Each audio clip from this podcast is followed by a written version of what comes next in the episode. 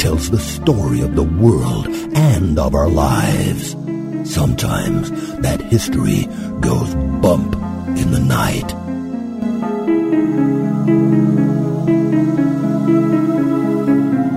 Broadcasting from the center of oddity and the supernatural in Central Florida, it's the History Goes Bump podcast. Hello, you spectacular people. Welcome to this 10th episode of the History Goes Bump podcast. Ghost Tours for the Theater of the Mind. I am your host, Diane. And this is Denise. And on this episode, we bring you the Shanley Hotel in New York. But before we get into that, of course, we want to remind you to check out our website at historygoesbump.com. Got all kinds of things there for you to check out. The last 10 episodes are up on the front page, and we have started an archive page. If you've missed any of the earlier shows, all the archives will be up on that page as well as you can find out where you can check out our Emporium. And we do have a lot of new stuff up there as well. We've got all of our new logo stuff. We've got stuff that has the Spooktacular Crew logo on it. So if you're needing a mug, maybe to hold some of those warm beverages you're going to need this winter, that's a good place to find some stuff for that. And we get a little kickback from anything that you purchase there. Speaking of warm beverages, Denise, did you hear what we have been called officially this week? I did not hear that. The state that everyone hates this week. Do you know why? Because we're awesome? I guess because we've been having the only warm temperatures in the country. I had a friend send me a picture, Aaron, on uh, Facebook, and it shows that basically everybody's in this polar vortex, except for Florida. Everybody's blue, light blue. We're reds and oranges. See, that's what I like about this state, except for I still need hot chocolate and hot beverages at night because it is chilly. We do want to do some shout outs as well here on the show. We've been getting a lot of great feedback from you guys. And so, uh, first of all, I'll let Denise give out a couple of her shout outs. So, for the subject of the show today, the Shanley Hotel, I want to give a shout out to Harry that I work with for suggesting the location. He said that it was extremely interesting and I might want to check it out. And so thank you so much, Harry, for the Shanley Hotel. We do want to thank Alicia for joining the Spooktacular crew. So she is the first Spooktacular crew member that has officially joined. And so it's very easy. Just go over to the Spooktacular page and join us. We'd love to have more members joining up there. And also, don't forget our first meetup. We will be doing a ghost tour in St. Augustine, Florida. That's going to be on December 6th at 8 p.m. There is a event page on the Spooktacular Crew as well as History Goes Bump on Facebook, and there is information in our newsletter. So be sure to let us know by November 22nd if you would like to join us so I can get our space reserved on the tour. One thing to know if you do want to bring one of your furry family members, this one is a dog friendly ghost tour, so Rafiki will be joining us, and as long as they're well behaved and on a leash, the furry members may join the crew. So let us know if one of those will be coming with you as well. And I think since we're doing an earlier tour, I think they're probably about 90 minutes. I'm not for sure on that one, but we're thinking about maybe doing dessert afterward as well. And there are plenty of places to stay up there. Probably some of you, if you're traveling for a distance, might want to stay for an overnight, and we can kind of direct you in some ways. I know there's some Best Westerns and, and stuff like that up there. Or if you have a camper or tent, well, you will be camping. I don't know if there's still sites left, but you could um, you could also get a hold of Anastasia State Park Campground. We want to thank Cynthia Skidmore for all of the retweets she's been giving us on Twitter. We greatly appreciate that. She pretty much retweets almost everything I post up there, and that's fabulous. Want to thank Yolanda and Patty for all of the likes that you've been doing of our posts at the History Goes Bump fan page. We notice all this stuff, so thank you guys for all of your interaction. And we got an email feedback from Greg. He said, Found your podcast today. Love history, the paranormal, and St. Augustine. I'm in. Enjoyed it. Thanks so much for that feedback, Greg. And perhaps if you're somewhere in the area, you might want to join us for that visit in St. Augustine. And obviously, since we are going to be doing that ghost tour, I bet all of you are going to hear about a location that we go to on that. Speaking of which, maybe you can tell now, we are back in the studio. We're not on the road anymore, and we have some brand new equipment that hopefully is making the show flow a little better and sound better. Denise can interrupt me at will now. She's I'm interrupting her right now. there you go. We used to uh, give you a little bit of we're going to break that fourth wall that you're never supposed to break and bring you in the studio with us. Everybody's talked about, wow, you have really good audio quality and everything. And they thought we had this really high tech setup. And then Daria, one of our friends who had come up to visit us, uh, she goes, what are you guys using? So I brought her into the office and I pointed to the little condenser mic that I had sitting on the desk. And she's like, that's it. and I was like, yes, Denise and I are sharing one microphone and using cheap software. But now And we were also sharing one chair. that is true. We had a butt cheek, one butt cheek from each of us on a chair so that we could be close enough to get the microphone back and forth. And I had to do a ton of editing to get rid of the space between the sharing and all that good stuff. So hopefully everything is sounding much better. And because of this, now I feel a lot more confident in asking people to do interviews with us because what I was doing before is actually turning the microphone towards the speakers and trying to record that way because we couldn't do any internal type of recording. And I was getting people who were getting feedback back on Skype. And so I felt kind of self conscious about asking people to do interviews if they were going to get feedback coming back at them. So hopefully we'll be able to get some people on to uh, interview here in the future who know a little bit more than we do because they actually are at the locations, maybe owners and, and that kind of thing or historians. Also, Greg wanted to let us know we've asked you guys to give us suggestions on cemeteries and he sent us one of those as well. The Bosque Bello Cemetery in Ferd I think it's Ferd- Beach, Florida. Never been to that city, so we definitely want to check that out. If you guys have heard of any cemeteries or been to any cemeteries that you think we should check out, please let us know about those as well. And you can check out our blog about all of our cemetery trekking at wherehistorylies.blogspot.com. We've got a new one up there from one of the cemeteries we visited while we were up in Marietta, Georgia. It was actually in Roswell, the old Roswell Cemetery. If you guys get the newsletter, you can subscribe. It's absolutely free over at the historygoesbump.com website. And uh, number two's gone out, and it had the link up there for that, and it had other information as well.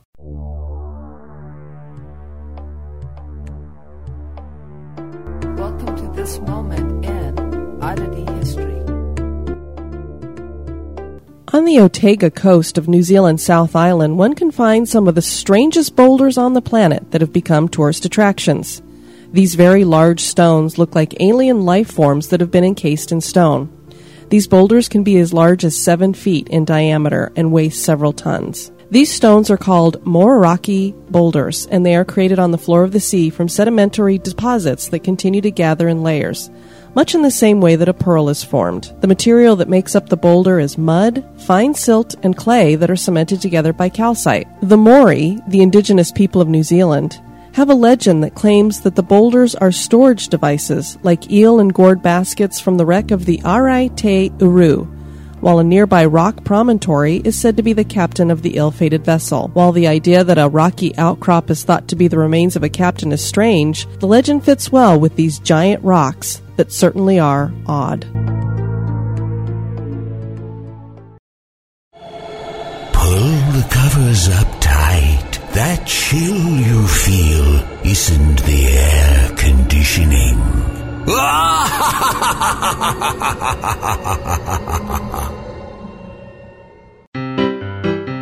This day in history. On this day, November 16th, in 1938, the drug lysergic acid diethylamide is invented by chemist Dr. Albert Hofmann of Sweden. This drug is better known as LSD. Dr. Hofmann was not meaning to create a hallucinogenic drug. He was doing research on a fungus that grows on a rye named ergot. As we all know, penicillin was derived from fungi, and the chemist was researching ergot alkaloid derivatives for medicinal uses. One of the derivatives, ergoline, is used today in treating migraines and Parkinson's disease. Dr. Hofmann did not realize that he had created LSD until five years later when he got some on his fingertips. Dr. Hofmann described the experience like this I was affected by a remarkable restlessness combined with a slight dizziness. At home, I lay down and sank into a not unpleasant, intoxicated like condition, characterized by an extremely stimulated imagination. In a dreamlike state, with eyes closed, I found the daylight to be unpleasantly glaring. I perceived an uninterrupted stream of fantastic pictures, extraordinary shapes, with intense kaleidoscope play of colors. After some two hours, this condition faded away. LSD would go on to be used in psychiatry and by the CIA in mind control projects like MK Ultra. Dr. Hofmann would go on to create magic mushrooms and other hallucinogenics.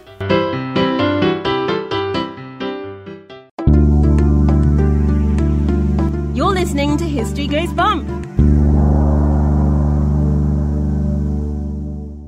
So you could see a picture there of the Shanley Hotel, Denise. Uh, what do you think about that building? It's beautiful, but it does look quite creepy. To me, it kind of looks like it has the shape of a, a big barn. And anytime I see that kind of shape, all I could think about is the Amityville Horror House. That is funny that you say that, because especially at the end of it, I was just thinking it looks like the Amityville windows. And, you know, it's like, so when you said that, because I was getting ready to say, it looks a little bit like, and then you took the words right out of my mouth.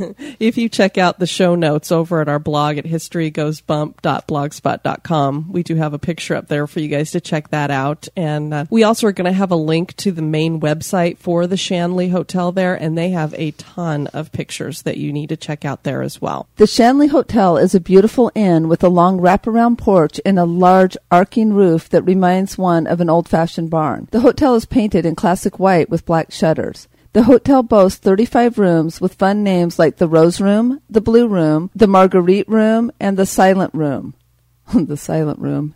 I wonder how silent it is at night. Um, I don't think that would be a good room for you to stay in because that's something your heart you have a hard time doing. I don't like silence, no. But there is more to this hotel than just the rooms. There is a hidden basement room and a former bordello. The Shanley dates back to the early 1800s, and from that time until the early 1900s, the Shanley was a favorite spot for summer vacationers. The hotel was located near the railroad, making it very convenient for travelers and the town enjoyed the hotel for some other types of quote unquote entertainment. The Shanley was not only a place to have a drink for the upper crust, but the private gentlemen club's quarters provided companionships for a price. The Shanley has seen 20 different owners come and go, experienced a variety of name changes, and even burned to the ground once. The charm of the inn is broken only by the countless reports of unexplained happenings that have led to the declaration that the Shanley is one of the most haunted hotels on the East Coast. Have you noticed, Denise, as we've been doing these shows and reading a lot of information out there, pretty much everything claims to be the most haunted city, the most haunted hotel. There's a lot of people making that claim. I have noticed that, but as we all know, that the most haunted place resides at Disneyland Park. Here at the Magic Kingdom, they added a brand new store right next to the Haunted Mansion that carries all Haunted Mansion stuff, and it is fabulous. Yes, it even has a full dish set that I offered to have Diane for us to save to get it, but she said she didn't think that that was necessary, but everything else in the store is necessary. Christmas is coming. And you thought I was the shopper. The Shanley Hotel is located in the city of Napanoch in New York, nestled in the beautiful woods of the Shawangunk Mountains in the historic Hudson Valley. A man named Thomas Rich built the inn in 1845 and originally named the place after the city of Napanoch. His goal was to provide accommodations that had the best food and lodging, and he filled the place with the best amenities and furnishings for the time. The first name change came in 1851 when the hotel was renamed Hungerford's Hotel and then in 1887, Adolf Wagner bought the place and the hotel flourished under his guidance. But in 1895, the hotel burned completely to the ground after a nearby house fire spread. Not one to be discouraged, Wagner rebuilt the hotel in eight short months, but quickly sold it again, and the hotel exchanged hands repeatedly until 1906. In 1906, the Shanley Hotel would take on the owner for whom it has been named until the present day. James Lewis Shanley was born in Ireland on Halloween in the year 1874. He had moved to the Hudson Valley for health reasons and was living at the hotel. He was a successful entrepreneur and he decided he wanted to own the hotel and he made some changes that caused the town to adore the man. The hotel became known for social gatherings that included card and domino tournaments and he installed a bowling alley, billiards room, and a barber shop.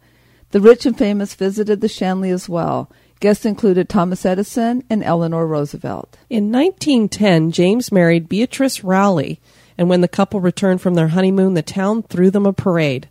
James and Beatrice decided to start a family, but tragedy struck three times for them as all three children Beatrice gave birth to died within their first year of life. The couple were heartbroken, but when Beatrice's sister, Esther Fogman, died after giving birth to her third child, the couple were given custody of her children. High teas and card parties continued until August 26, 1937, when James Shanley died from a heart attack. Beatrice held on to the hotel until 1944, and then she sold it to Al Hazen so she could move to New York City, where she died in 1961.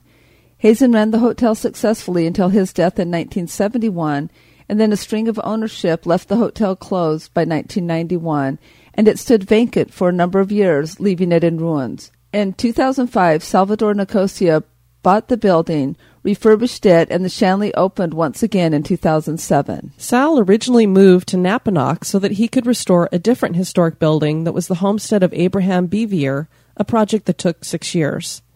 The Shanley came up for sale at that time, and Sal decided he would like the new challenge. The hotel has blossomed under Sal and become a mecca for paranormal investigation. Before getting into the extensive documentation of supernatural experiences at the hotel, we should touch on some of the sordid past of the hotel. James Shanley was a good man, but he also was a businessman, and prohibition brought opportunity. We mentioned that the hotel had a secret basement room, and that room was used by James and his business partner, John Powers, to make, store, and sell bootleg liquor. The room was accessible through a trap door in a hall closet. Authorities raided the hotel in 1932 and put an end to the operation. There's not much information about the bordello in regards to how long it was in business or how many owners kept up that side of the business, but bordellos always seem to have hauntings connected to them.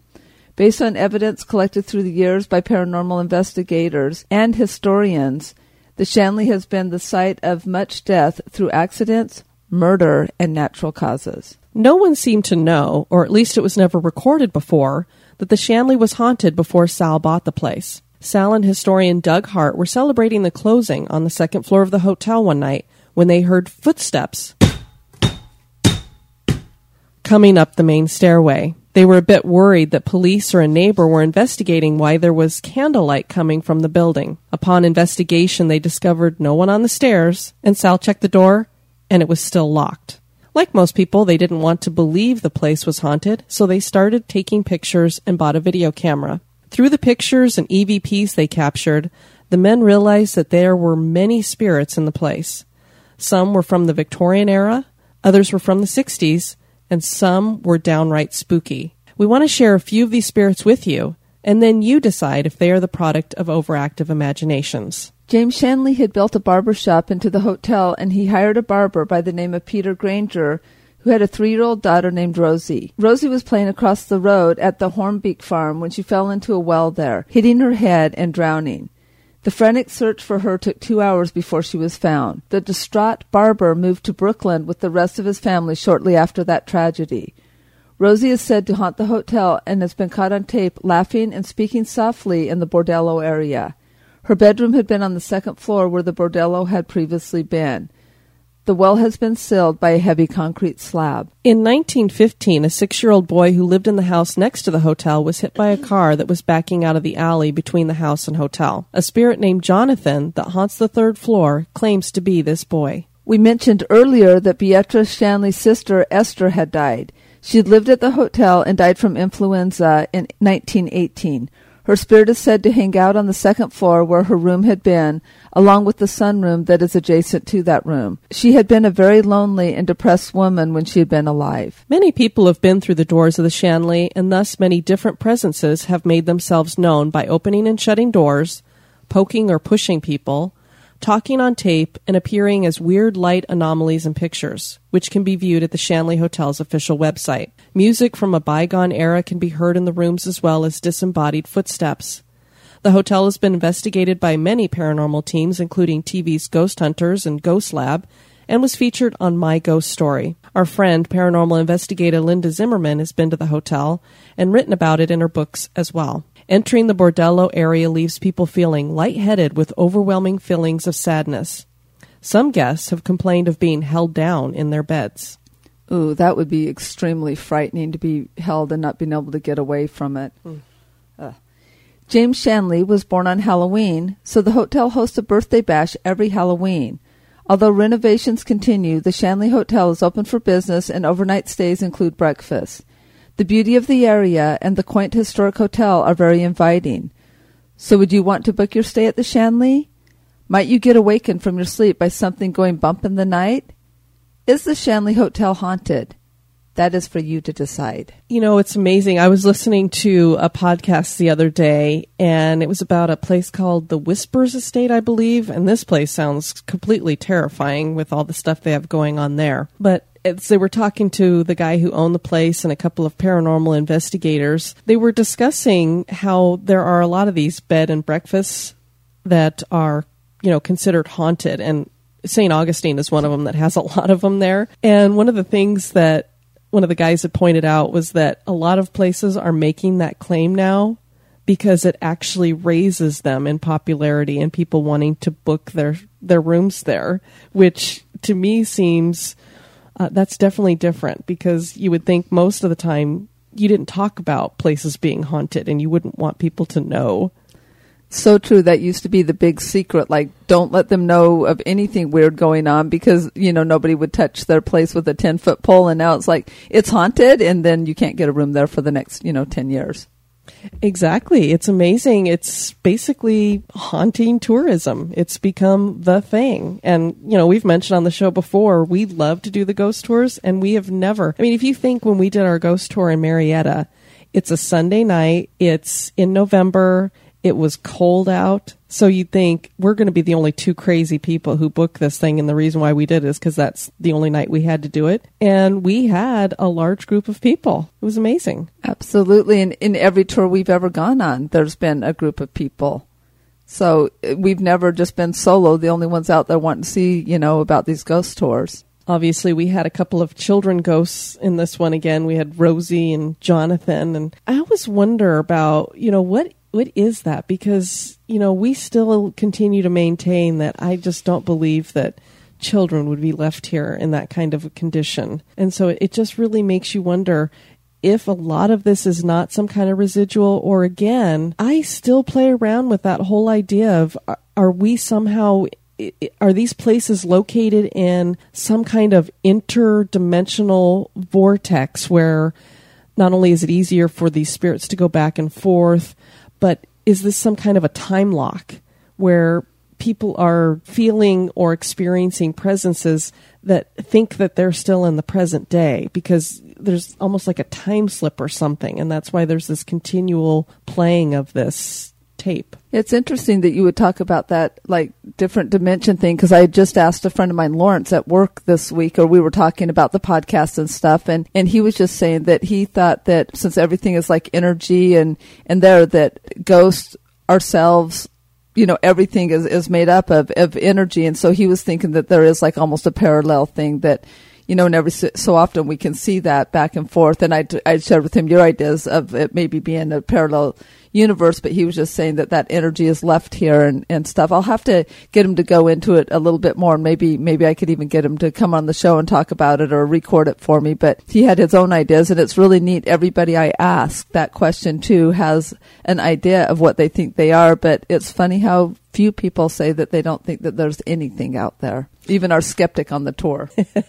yeah, I don't think it came out when we, cause I only played a few excerpts from the tour. Cause I mean, obviously, we want to make sure that people go on tours, and yeah, I don't want to be pulling a lot of what they might consider their copyrighted material or whatever, even though, I mean, it's just them doing it off the cuff, so it's not really copyrighted. But uh, we did have a guy who was on the tour, and it was kind of fun. I kind of busted him because the lady had asked, you know, who believes in ghosts, and everybody raised their hand except for uh, the young man who was with us, who was about 12 or 13, and then another guy who was with us. And oh, he kept talking about, oh, I don't know if I believe in this stuff, blah, blah, blah, blah. But every other stop, he would be like, "Oh yeah," because he was from that area. I've been in there, and that's really creepy. And then we'd go to somewhere else. Have you been down in that basement? It is so creepy down there. And then there would be, I think, the apartments that he lives in, the courtyard is supposedly haunted. And he's like, I won't go out there because that just is creepy. And it was just everything was creepy, creepy, creepy. And so, so our soft-spoken, shy introvert, Diane calls him out in front of the whole group and she's like well for for being a skeptic you sure are creeped out by a lot of stuff and he's like oh like he was just like wow guess she called me out. And everybody started laughing because i'm like okay well then why if you don't believe there's anything out there what's creeping you out about it? It wasn't like he was like oh it's just dark or so I'm like what's creepy then? I mean if you don't believe there's anything out there nothing should scare you and nothing should be creepy. Yeah so it was kind of funny but i'm like oh there goes my baby calling out the guy Well, I, I mean, and you know, skepticism is a great thing. Uh, To me, I always consider myself to be an open-minded skeptic. I don't immediately believe things, but I don't immediately just think everything's a fairy tale or, you know, I just I don't know. I I don't have a lot of patience for people who are like the militant atheists or the skeptics who think that you're just stupid or dumb or crazy for believing in things, especially because a lot of the time those people haven't had their experiences.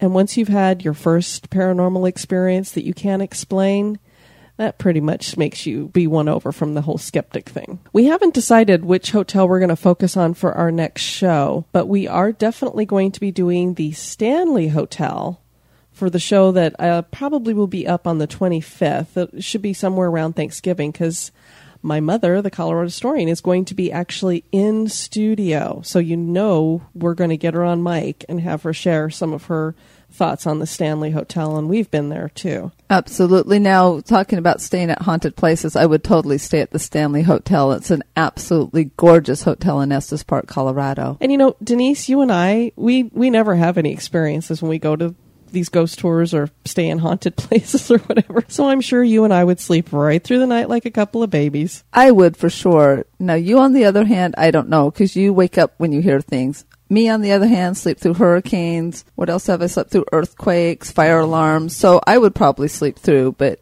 the ghost would probably wake you up. That's true. But my point was we probably wouldn't even have the experience to begin with. No, not to tempt the fates, but for some reason I don't. Um, they don't tend to come around me. I don't know what that is. You know what's funny? you definitely are superstitious because anytime I ever say anything like, well, it was really cold in Marietta, so I don't know that the ghost could even make it that much colder. And you're always like, don't challenge. so you're like, I'm not, I'm not challenging anybody, but. No, well, I mean, I try not to challenge humans, no, much less the like supernatural. They can like whisk up entire winds and stuff like that. So, I mean, humans can just throw a couple punches, and I know how to handle that. Wow, so you're giving ghosts a lot of power there. They can whisk up winds and. Haven't you seen the movies? All right. Well, we want to thank all of you for joining us for this show. Make sure you join us for our next show where we will be dealing with some haunted hotel. We're not sure which one, so it's going to be a surprise for everyone. dun dun dun. Da da da da da. I guess I'll finish it. this has been your host, Diane. And Denise, You guys take care. bye bye.